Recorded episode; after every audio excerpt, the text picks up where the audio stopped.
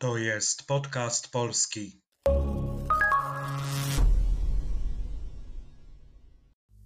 Cześć, oto kolejny odcinek podcastu polskiego, czyli audycji dla tych wszystkich, którzy uczą się języka polskiego i chcą popracować nad rozumieniem ze słuchu i nad wzbogaceniem słownictwa. Oto dzisiejsze zdanie. W nocy z 28 na 29 marca przestawiamy zegarki. Będziemy spali o godzinę krócej. Prześledźmy znaczenie kolejnych słów i sformułowań. W nocy, w. Przyimka w używamy innymi do określenia miejsca lub czasu, a słowo, które po nim następuje, stoi w miejscowniku locative. Oto przykłady. Wczoraj byłem w pracy aż 10 godzin. Spotkajmy się w tej kawiarni jutro wieczorem. W kwietniu pojadę na wakacje. Dodatkowa uwaga odnośnie wymowy. Jeśli w stoi przed spółgłoską bezdźwięczną, unvoiced consonant, wymawiamy je jako bezdźwięczne f, czyli w pracy, w kawiarni, w kwietniu. Kolejne słowo to noc. To po angielsku night. I przykłady użycia: kiedy wróciłeś? Wczoraj w nocy. Uwielbiam jeździć samochodem, ale nie lubię jeździć nocą. Z 28 na 29 marca. Do określenia, że coś odbywa się na przełomie dni, używamy w języku polskim konstrukcji z, na. Po przyimku z rzeczownik stoi w dopełniaczu, czyli genitive, a po przyimku na w pierniku, czyli accusative. Oto inne przykłady użycia. W nocy z wczoraj na dzisiaj padał śnieg.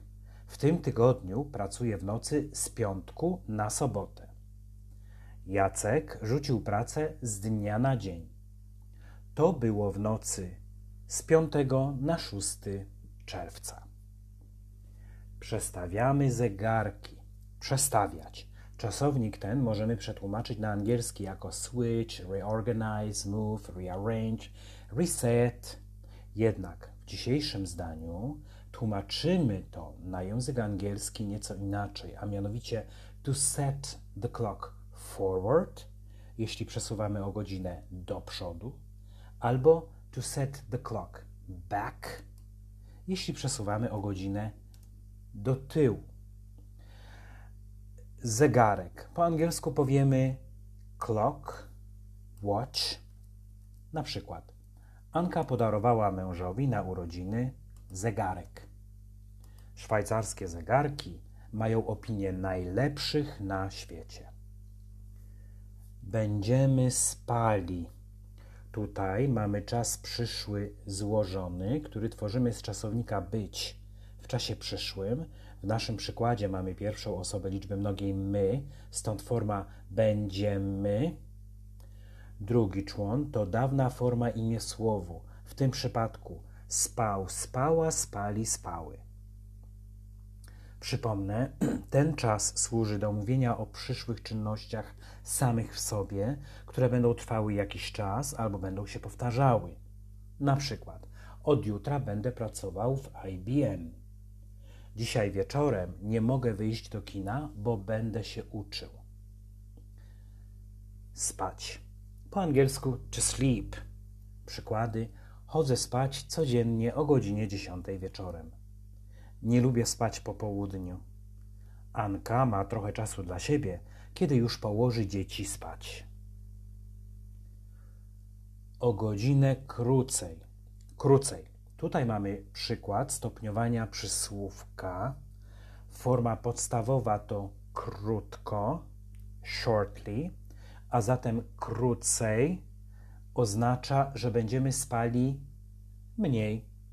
Na angielski tłumaczymy więc w tym konkretnym przypadku to zdanie jako We will sleep less, ale dosłownie, literalnie oznacza to We will sleep shorter.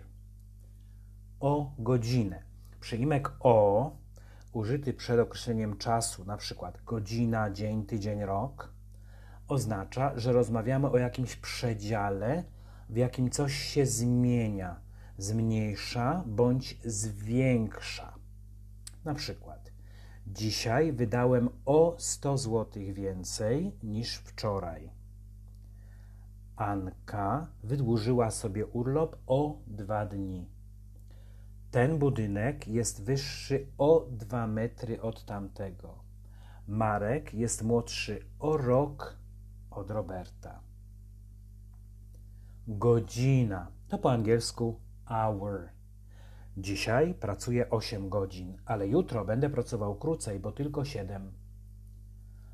O której godzinie kończysz dzisiaj zajęcia? Przygotowanie tego raportu zajęło mi 4 godziny. I to było ostatnie już słowo na dzisiaj. Na koniec jeszcze raz posłuchajmy całej informacji. W nocy z 28 marca na 29 marca przestawiamy zegarki. Będziemy spali o godzinę krócej. Przypominam, że wszystkie odcinki łącznie z transkrypcją znajdziecie na moim blogu podcastpolski.pl. Stworzyłem również stronę na Facebooku, żeby łatwiej było śledzić, kiedy pojawią się kolejne odcinki. I na koniec jeszcze jedna informacja. Teraz znajdziecie mnie również na Instagramie. Wpiszcie podcast polski i dodajcie do obserwowanych. Dziękuję za uwagę. Do usłyszenia.